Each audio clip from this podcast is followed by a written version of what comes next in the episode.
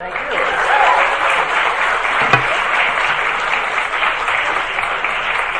Good evening. My name is Joshua Gilliland, and I'm one of the founding attorneys on the Legal Geeks.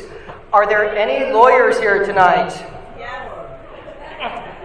Be proud. Any law students? All right. I'm sorry we do not have continuing legal education credit for tonight. However, there are other opportunities. So, Star Wars is one of the best ways to help people understand how the law works. Because people love Star Wars. Do we have any people from the 501st here tonight? Rebel Legion. There are some amazing cosplayers who love Star Wars. And we presented at San Diego Comic Con this past year with judges on Star Wars, and 500 people showed up. People love this, which brings me to one of the most serious issues that we can talk about in Star Wars. So I want us to, to set the mood to understand some civil rights.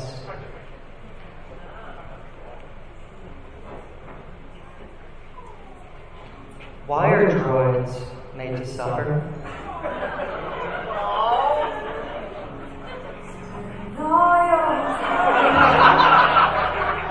Why do they have emotions if they have no rights?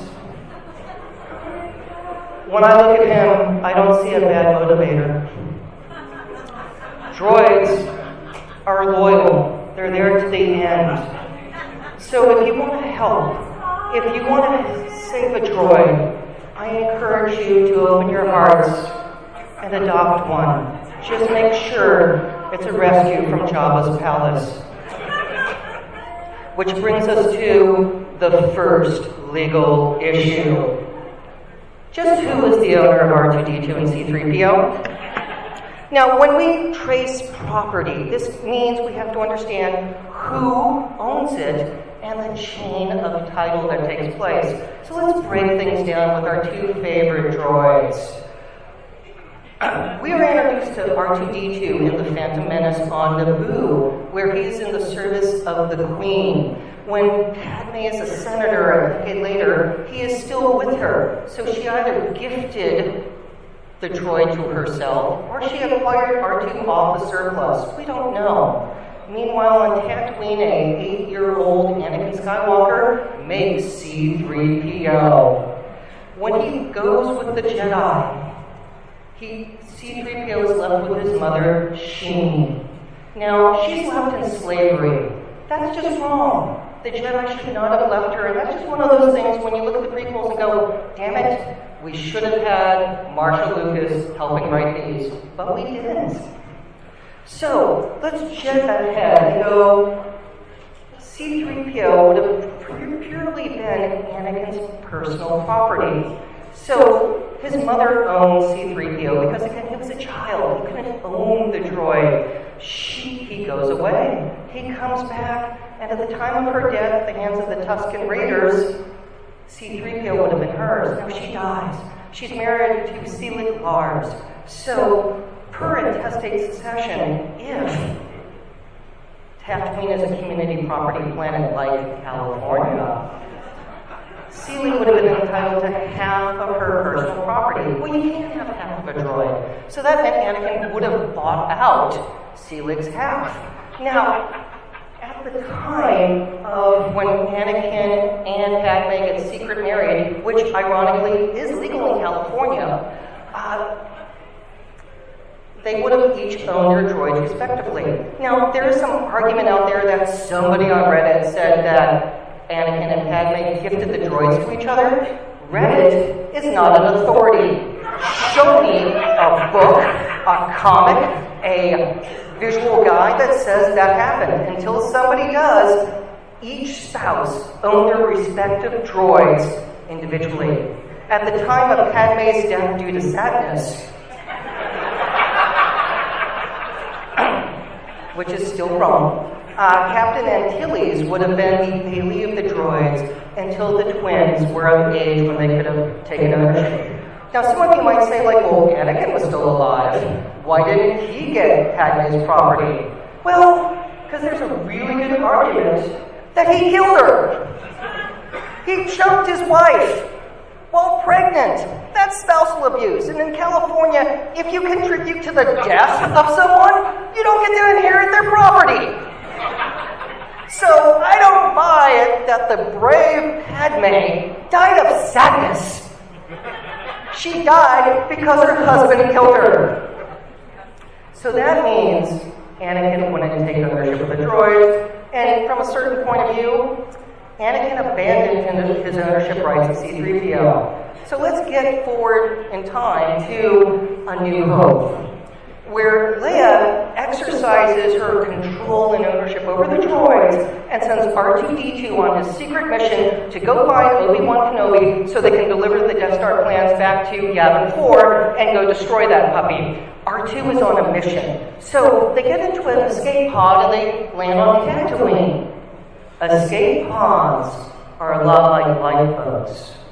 And a lifeboat on the rocks is a derelict vessel. And dere- the derelict vessels are considered abandoned property. So technically, the droids could have been abandoned property because this is important because when the Jawas find abandoned property, they have a valid claim to the droids at that point in time, which means they could legally sell R2D2 and C3PO to Uncle Owen. At the time of the violent deaths of Luke's aunt and uncle, he would have inherited the droids through intestate succession, unless there was a will that said otherwise, but we don't see that.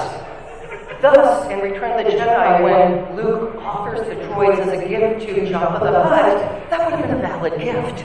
Alternatively, you could say, like, maybe that was consideration for a contract instead, because he wanted Han Solo frozen in carbonite so they could not have Han as a wall decoration anymore. Jabba rejects that offer. He pays for it because you shouldn't hold people in sexual slavery, and rightfully is killed by Leia. Which brings us to the other big issue. We don't serve their kind in here. Whenever we hear that, that's when lawyers go to combat mode. That's when we start typing because That's when we channel our inner Earl Warrens or uh, Thurgood Marshall and say, no, we do, because we have public accommodation laws in the United States. Moreover, if the cantina and Mos Eisley would serve naked Chewbacca, they should serve droids. Which, when you think about it, when you look at California law, we have a long list of requirements for public accommodation because we believe in the rights of others.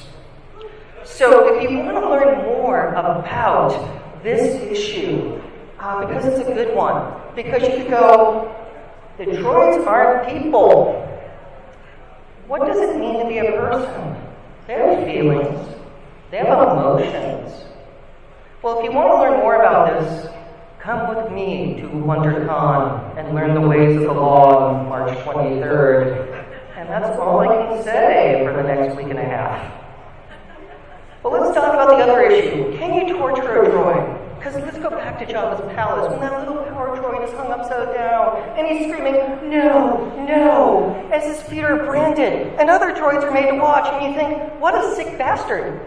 Who programmed a droid to torture other droids? And the answer is Jabba. Well, under California law, if you are trying to intimidate, instill fear, that's torture. And it doesn't have to actually be physical. So the little power droid hung upside down and the droids forced to watch are being tortured. But the law doesn't recognize them as people. Well, what would a judge do if a DA decided to prosecute Jabba and, and all of his hooligans for doing such evil to droids? Well, the answer is judges, if they hear a power droid on the stand whimpering about how they were hung upside down and their feet branded, the judge is going to figure out a solution. Because they're going to go, we have laws that prohibit cruelty to animals. It's kind of what a droid is. It's kind of like a service animal on, on one level. So could we figure out an equity that maybe cruelty to droids could be applied and prosecuted through the prohibition against the cruelty to animals? I think the trudge would roll that way. And as we start dealing with more issues of AI and people who like yelling at their phones and throwing them, don't hurt Siri. She might prosecute you. So let's talk about scene in Attack the Clones when Anakin finds his mother and she dies. And he goes nuts and kills every single Tusken Raider in that village. You could go, hey, this has a wonderful life lesson in relationships. If anyone says to you, I killed all of them, even the women and children, they're animals, get out. Don't reward that conduct with a secret marriage. Love, don't fix homicide. Now, somebody might go like, well, is that a hate crime? And you could go, all those Tusken Raiders were killed because they were Tusken Raiders. That meets the definition of a hate crime. Now, someone might go, as a defense attorney, his mom just died. Maybe he didn't understand the wrongfulness of his actions because of the trauma. And that's a good argument until you play back the tape where he says, I killed all of them. They're animals, filthy animals. That sounds like intent. So I wouldn't want to defend that, but you could still try that argument. And again, if somebody says that to you, don't turn into an accomplice after the fact.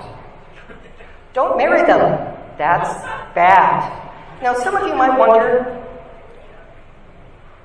what about the young ones? Anakin killed a room full of kids. That is a hate crime. All those younglings were slaughtered because of their religious beliefs, because they were Jedi in training. That's a hate crime. Now, if you've read the wonderful comic by Marvel with Darth Vader, uh, he goes back to Tatooine uh, in between after A New Hope because he needs to figure out if Luke is actually his son. And uh, he has some free time, so he goes out and slaughters Tusken Raiders. Hate crime. Now let's talk about the First Order and the need that they have to have stormtroopers assigned to execute people. It's important to remember that the First Order is not a government. They are neo-imperialists. They miss the empire. Snoke flies around on the Supremacy, name of his ship. They don't have a planet. They have no industry. They miss the empire. Think of them as neo-Nazis. Seriously, that's what they are. They are a sick political movement that decides to commit genocide on the Hosnian system.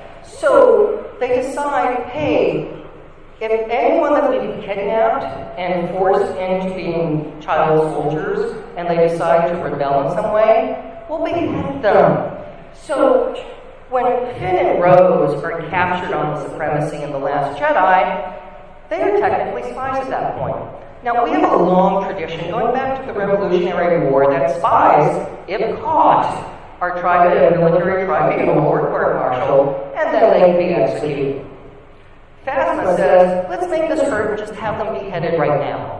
Now, somebody might say, but Finn defected from the First Order, and yes, you're right, but that means would still be entitled to a court martial, but since the First Order is not a country, it's not a nation state, they have no right to go around killing people.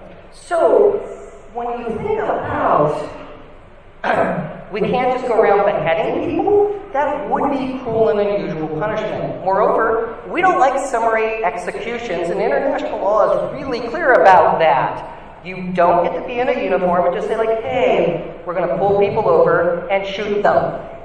That's how we go to war, because we don't tolerate that in the United States. We're still the good guys, and come when Pence is president or in 2021 when a Democrat is, we will stop this.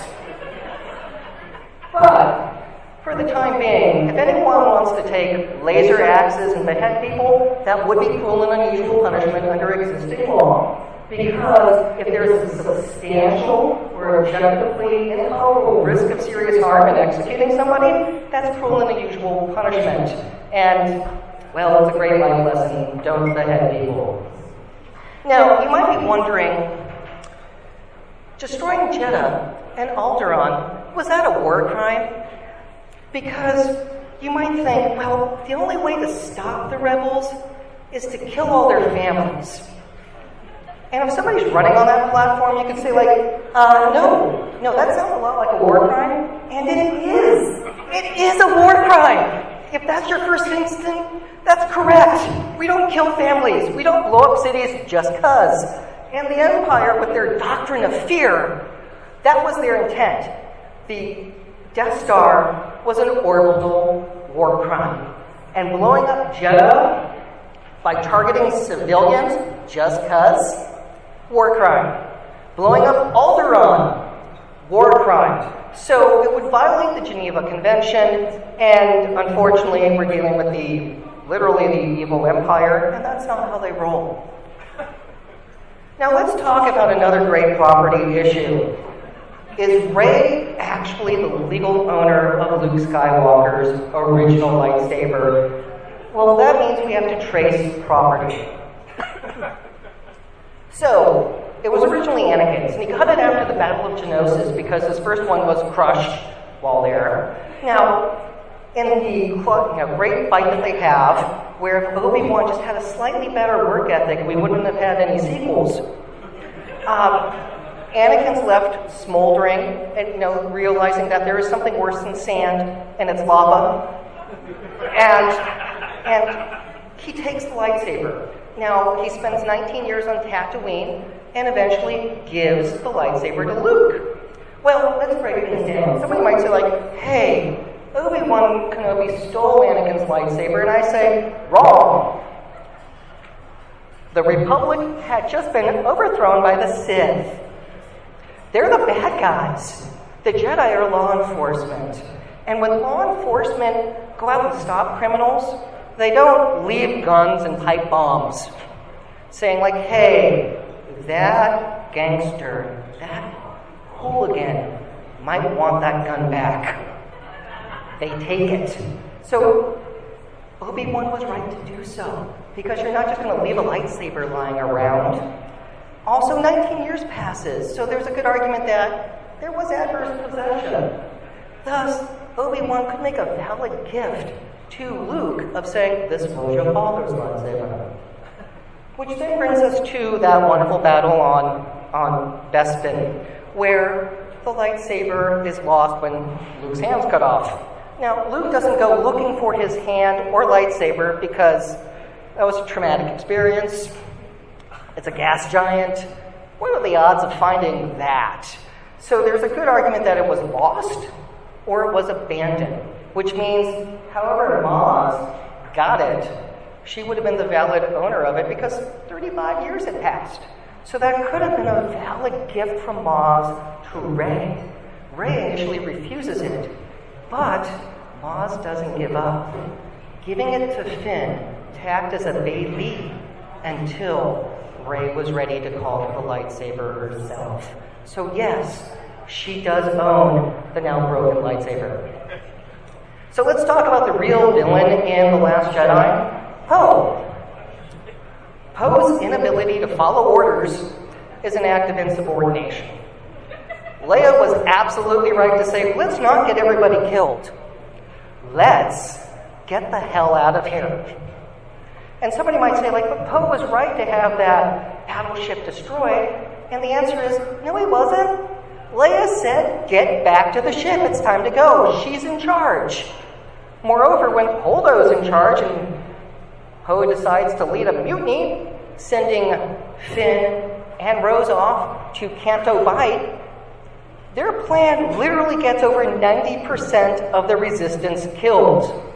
If they had trusted age and wisdom, they would have all survived. So, when you have, in times of war, somebody who commits acts of insubordination or mutiny, the punishment after a court martial is death or whatever the court martial deems appropriate. Shooting Poe would have been completely fine after a court martial. Holdo should have thrown him in the brig because you're kind of dangerous, dude. But that's not what happens, and the resistance can now fit in the Falcon. That's not good. So let's talk about my greatest contribution to the practice of law. So I wrote a great article about this, in my opinion, because Vulture published it. And they did so in 2015 and, and then again this year. And it was shared thousands upon thousands of times. So I might never be appointed to the, to the United States Supreme Court or be a judge, but people know Helen was right. So let's, let's take a look at the facts to break this down from 77. Volume.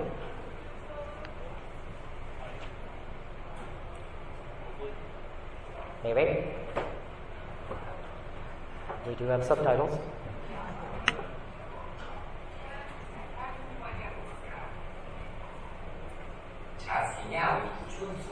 Yeah, this time I've got the money.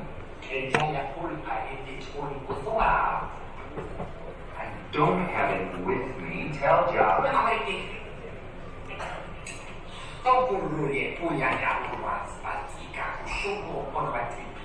Even I get bored sometimes. Do you think I had a choice?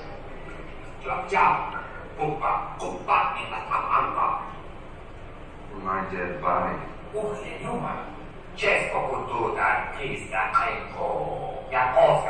Yes, I bet you have.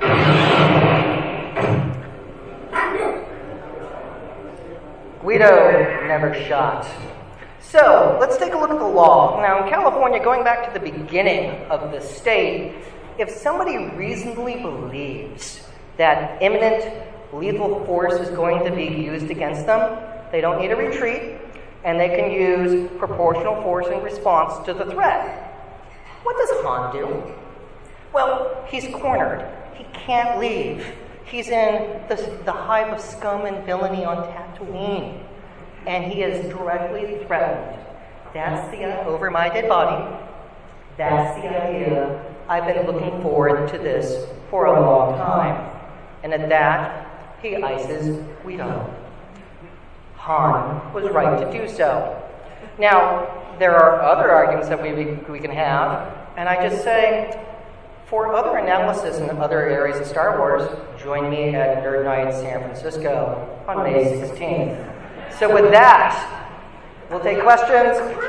You can see us at WonderCon. I can't tell you all the details, but we will have two panels. We will be at San Diego Comic Fest with a mock trial where law students will argue that Frankenstein is not legally competent to stand trial for the death of little Maria. And some other adventures coming up. So, any other questions?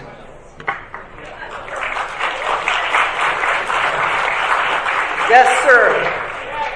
Jedi give lightsabers to like 10 year old Padawans? You know, like, so the question should Jedi give Padawans, 10 year old children, lightsabers? So my gut reaction is no, but if you think about proper gun safety and training, you, you have Boy Scouts and Cub Scouts. Actually, no Cub Scouts. Cub Scouts won't learn this. Boy Scouts do learn gun safety, but they're slightly older. So I would not give a 10 year old an energy sword that could literally take off a hand. So, no. And there's no warning label. Other questions? Yes, sir, in the white shirt. uh, because Han leaves Tatooine immediately after shooting Greedo, was Rodian constant say as uh, justification for pursuing it off Tatooine? So the question is would the uh, uh, Greedo's race, the, the have a right to try to extradite him, to try to issue a warrant after him? Yeah, they would have that right, but uh, I don't think Tatooine has extradition treaties. That that would be the proper place for the uh, uh, case to be prosecuted. And Han just threw some coinage at the at uh, Wuher the bartender, and, and that was the end of it. So it was cleaned up. Any other question? Yes, sir. I have a question about like the actual law. If, if it's okay for someone to take, for a Jedi police officer, confiscate a, lightsaber from a criminal and then give it to their relative, is it actually okay for a, an actual police officer to take like a handgun from a criminal and then give it to their relative? No. So the question could a police officer confiscate a gun and then later give it to a relative? The, with the weapon forfeiture laws that we have in this state, that's radically complicated. Uh, I think the default is it's going to be melted down for scrap. But, so no, I, I don't think anyone in that family is going to be getting it. Yes, sir? Following um, the deliberative body of Star Wars actually creating the, the Chancellor, giving him the emergency powers, and essentially creating the Empire, would the Jedi have had legal standing to violently remove him from power? No, no. And if you listen to the Beltway Banthas podcast, I was on it as a guest. We talked about that in great detail. They should have done a, a Robert Mueller uh, impression. They should have put together a good paper trail because there would have been emails. There, there would have been people who didn't know how to convert uh, PDFs to Word documents and, and other things that they could have built a great case. They could have gone to you know Senator Jimmy Smits at that point and said, uh, excuse me, Bail Organa, uh, we need your help here in putting together a special prosecutor to take out the chancellor before he turns us into an empire. So, like, that would have been the correct way as opposed to self help measures. Oh, last one, you in the back, sir. If a clone trooper's DNA is found at a crime scene, are they all guilty or all innocent? Dude, you are the man. Um, so we, we've talked about clone rights and other material, and that's in the extras that we'll get to into San Francisco. But that's, that is wonderful, reasonable doubt. And you would need good evidence. And if you look at the Clone Wars episodes, uh, Conspiracy, where Tupps and Fives have their swan song, uh, there are great issues there with clone rights and, and protecting clone, clone lives. So thank you.